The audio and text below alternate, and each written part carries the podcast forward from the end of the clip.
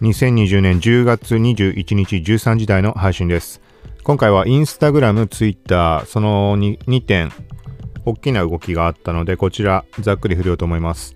と合わせて Adobe Max、これはちょっと詳細把握できてないので、今回はスルーします。また話できればと思います。はい。で、最後に DJI の Osmo Pocket スリムなジンバル付きのカメラ、これが実際に昨日の夜発表になりました。で、いろいろ分かったこと、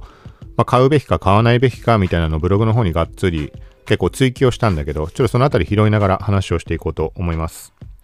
この番組は、コーキシティが SNS、テイク、ガジェットの最新情報を独自の視点で紹介解説していくポッドキャスト、聞くまとめです。ながら聞きで情報収集に活用してください。はい。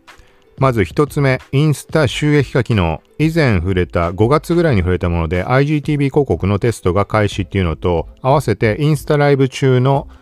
言ってみたら投げ銭みたいな YouTube のスパチャみたいな機能がテスト間もなく開始っていう話しました。はい。で、その後にエリア拡大してったのかちょっとよくわかんないけど、なんかアメリカとかで使えるようになったって話だったかな、実際に。ちょっとわかんないけど、何しても昨日の時点、今日の、まあ朝、朝方に発表があって、アメリカを含む11カ国で、まあその投げ銭機能、バッジっていう名称なんだけど、バッジを購入して、で、クリエイター、そのライブをしている人に、まあその投げ銭的にギフトとしてあげるみたいなはい。で、そのバッジっていうものが各金額が決まっていて、いくらかな ?100 円、何百円、600円とかなんかそのぐらいの段階、そのぐらいの額で、確か1ライブ配信中に1つしかでき、上げることができないんだっけな。5月に見た時点の内容で確かそんな感じだったと思います。だから、YouTube のスパチャみたいにガツガツ上げるとかそういうことはできないのかもしれないけど、まあなん、まあそんな感じになってます。ライブ中1つってことないかなんか、バッジを購入すると多分ハートみたいなのを購入したことになって、それを上げることができるんだと思うんだけど、なんかハートを上げた個数が、あのコメント欄のところの自分の名前の横に出るみたいな感じだったような気がします。ちょっと曖昧かな、これは。まあ、あのメディアの方でも話書いてる金額とか書いてると思うので、まあ、ググったりとかしてみてください。で、一応、あの、ブログのリンク、概要欄にも貼っておくので、後で金額とかそこら辺調べた上でまた追記します。はい。で、これは配信者側からすると、これも自分では画面確認取ってないんだけど、あのー、誰がそのハートを何個バッジをくれたかっていうのも一覧で見られるようになってるとかなんとかって前見た時の話だとなってました。で、今回これ触れているのが、その11カ国の中に日本も対象になっているっていう話で、国内のメディア上がっていたので、ちょっと細かく触れてなくて、自分で確認できるかっていうと微妙なとこなので、はい。あんまり深いところ話できないかもしれないけど、そのライブ配信とか普段使っているような人は機能追加されてるかもしれないので、そのあたりチェックしてみるといいんじゃないかなと思います。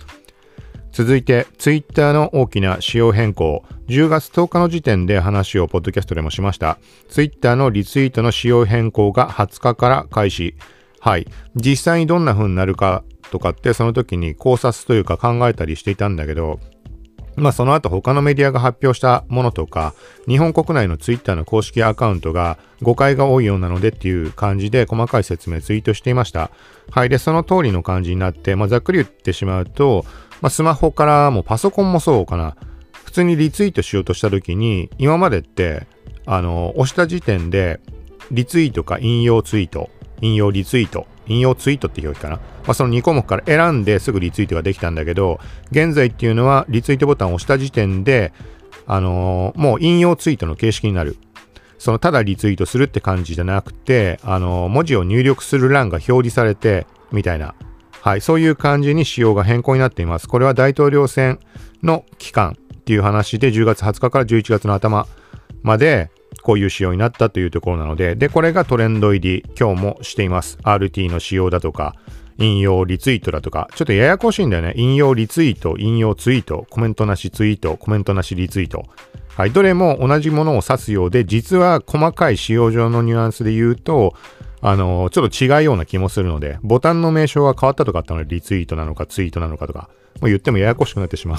ので、ここでちょっと留めておくけど、何にしても、まあ、あの、リツイートの見た目は変わってます。コメントを入れなきゃダメそうに見える。でも、空のままでもリツイートはできるようになってます。はい。続いて、これはちょっとだけあんまりわかんないけど、 LinkedIn。はい、 LinkedIn がストーリーズの機能を日本でも提供開始。はい。これは LinkedIn ジャパンのプレスリリース PR タイムスから今見ています。まあタイトルのみだけど今見てるのはメッセージング機能の強化、日本独自のステッカーも追加。はい、となってます。これ気になる人概要欄から見てみてください。このストーリーズに関しては2018年の11月ぐらいに話上がっていました。もっと前から上がっていて、で、結局導入しないままになったのかな。で、2020年になって、何ヶ月か前にストーリーズの機能、何ヶ月前っていうか1ヶ月前ぐらいか、あの、デザインの大幅な変更をかけたって言って、PC 版かな？普段使わないのでわかんないんだけど、まあ、変更をかけた中でストーリーズの機能もテストを開始しただか、なんだかってなってました。はい。で、こそれで昨日あたりかな？まあ、日本版も公式でこうにプレスリリースが出て、なおかつ海外で言うと、イギリスかなんかも対応開始って話で、えっ、ー、と、ちらっと目にしたのだとグローバル展開っていう話を見かけた気がします。これは正確かわかんないけど、まあ、世界中でストーリーズ機能が公開されたのかもっていう感じです。はい。そして今回一番最後、DJI の、まあ、棒状の、まあ、これはわかるのかな？でも、オゾンポケットって言ってもわかんない人もいるよね。一応言うと、もう棒状の、なんつったらいいかな？えっ、ー、と、まあ、棒だよね 何歳だろう。縦長の、まあ、真上から見たら正方形の棒。長さどんぐらいだろうね？10センチ弱ぐらい。そんで一番頭のところにカメラがついてて、ジンバル。ジンバルってあの水平保ったりとか揺れを防いだりとかするようなものなんだけど、はい、そういう小型のカメラ。もう手で本当に握って使えるような感じのやつ。サイズ的にどのぐらいつったらいいんだろう？ちょっと表現が難しいな。例えばジュースとかの 250mm の缶とかよりも全然細い。もうあの半分ぐらいしかないかな。はい。まあそのぐらいコンパクトで、なおかつ手ぶれを防げる強力に。もちろんがっつり上下に揺らしたりしてしまえばそれはブレてしまうけど、あの、ちゃんと一応意識しながら撮る分には左右にこう動かしたりとか上下しても、まあそんなに影響が出ないみたいな感じのカメラです。はい。で、これが2018年の12月に発売して、その時から、まあ、購入をしてずっと使っていて、で、その後、昨日、2年後だよね、約。2020年10月20日に Osmo Pocket 2、正式名称は DJI Pocket 2っていう名称で発売開始になりました。発送が最短で10月末ぐらいになるのかな。はい。発送、出荷可能日として書いてあったのが、入金確認後7日から12日、公式の表記だと。で、Amazon で見ると10月31日発送、発送、発売っていう表記にはなってました。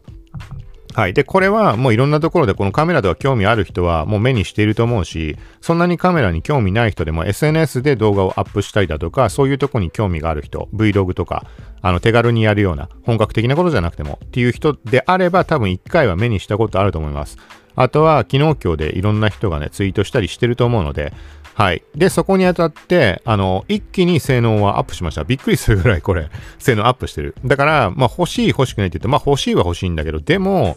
うーん、まあ買う必要もないかなって、なんて言うんだろう。あの、ただで手に入るとか、めちゃくちゃ安いとかだったら、まあ、買おうかなと思うけど、なんかそのね、本体のみで考えて5万ぐらいはするので、で、コンボセット、どうせならコンボセットがいいと思うと、6万4900円かな。まあ、ある程度の金額。マビックミニぐらいするんだよね。まあ、ビッグミニそのぐらいの値段だったよね。うん、で、すでに持ってるものだし、現状あんまり使わなくなってしまってる。あの、ものすごい便利な、あの、カメラなんだけど、はい。まあ、っていうのがあって、今回は個人的には一応スルーって考えてます。はい。で、その時に2年間使って感じたメリット、デメリットみたいなものを、まあ、オズモ DJI Pocket 2買うべきか買わないべきかみたいな感じでブログの記事にがっつり追記しました。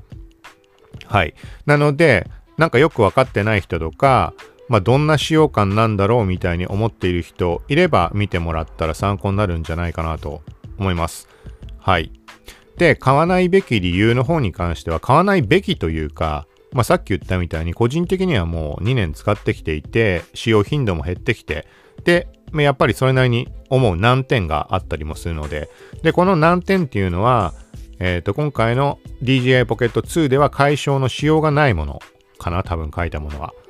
うん、もうその形状とかそういうのも含めてどうしようもないもの。例えばスクリーンがちっちゃいとかそういう話とか。あとはそのあれかな。まあスマホでいろいろと完結させる率が高くなってきたので写真とかに関しても。でそこで動画編集とかももう iPhone でやってとか。はい。なので一回も使用したことのないジンバルスタビライザー。スタビライザーとかジンバルみたいなものってオゾンポケットでしか触ったことないのではい。で、スマホ用に出ている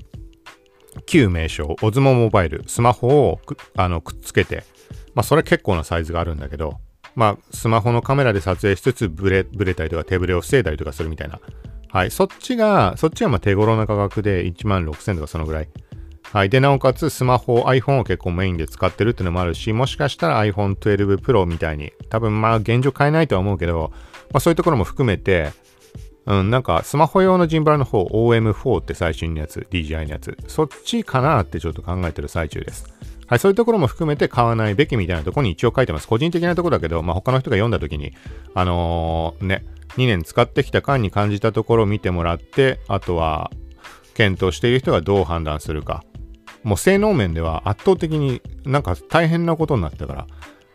あの、解像度かなんかってもともと12メガピクセルだったのが、12メガピクセルでいいのかな？うん、64メガピクセルになって、あの、画像のサイズとかって前って 4000×3000 ピクセルだったんだけど、なんかね、1万に近いぐらいのサイズで撮れる感じ。で、他にも、もうめちゃくちゃすごいね、ズームもできるし、あとは、これはまあ個人的にあんま何も思わないけど、なんかミニスティックみたいなのが付属して、まあ、このジンバルの角度変えるのって結構大変なので、単体でやろうとすると。はい、そこにスティック型のものをつけたりとか、あとはワイヤレスマイク。これはすごいいいなと思って。ただそういう使い方をするかっていうと、 Osmo Pocket がっつり使った時ってなんか今このポッドキャストやってる時って結構音を気にするようになったけど、そういうことはあんま考えない時代に使ってたので、考えない時代ですが、もう1年前とかの話だけど、はい。けどまああったらもう圧倒的に、だから64,900円のそのクリエイターコモンみたいなのを買えばまあこれで全然満足できるだろうなっていう感じではあります。ただまあちょっと値段があれかなとは思うけど、はい。まあみたいな感じで、まあ購入検討してる人もそうだし、あとは何だろうと思う人も、まあ記事の方を見てもらったら一通り基本的なところを押さえつつ、うん、そのメリット、デメリット的なところも書いてあるので、よかったらそこチェックしてみてください。はい。ということで今回は以上です。で、まああの、ボイスメモ問題がちょっと怖いので、今現状は、えっと、この前のって10分ぐらい録音をして、まあ普通に録音完了して配信しました。まあ聞いてもらった人もいると思うけど、で、今回は、あえて外部マイク接続してます。これが原因なのかもしれないなって。影響関係ないはずなんだけど、どっちかって言ったらこの前言ったみたいに、時間何十分以上だったらダメとか、iCloud 同期オンにしてると、とか、現状は今も iCloud 同期オフにしてます。だからもしかしたら、あれ？オンにしてたっけな？なんかね、ちょっと試した感じだと、うんと、やっぱり同期をかけた状態で長時間録音した場合にまずいのかなって。だから、長時間もう撮るなって、というか、録音するときは多分、もう同期、iCloud のやつオフにして、で、録音完了した後にオンにして同期かけるとかだったら問題は起きないんじゃないかな、みたいな。これ感覚の話は実際試せてないんだけど、なんかそんな印象を受けました。で、今回今13分話をしているんだけど、若干の不安あったので、あのー iPhone7 で撮ろうとしたら、なんかそれもね、音がね、なんか入らないというか、なんだろうな。これ全く別件なんだけど、通話とかもできないんだよね。まあ通話とか使わないから別にいいんだけど、なんか俺の声が一切入らないっていう状況で、これなんか問題あると思うので、これはまた別件で調べてみます。はい。で、一応保険として今は、アプローチのボイスメモ一応起動して録音してます。これまあこの前試してめちゃくちゃ音悪かったので、うん、まあ本当の保険。なので、まあ、これ今録音してて、停止をした後完了ボタンを押すと記録がされないっていう問題だったんだけど、前回触れたのが。だかもし、この今話してる内容がめちゃくちゃ音悪く聞こえたら、スカスカな Google Keep で録音したみたいな音に聞こえた場合は、それよりも音質悪いかな。それだったら Apple Watch の音質だと思ってください。そうじゃなければ、ごく普通に、ある程度綺麗に聞こえるようであれば、外部マイクタスカム DR07X での録音になるので、はい、まあ、この辺りも何かの参考になれば、で、問題点が何が問題なのかとか原因とか分かったらまたそれもシェアしようと思うので、はい、ということで今回は以上です。さようなら。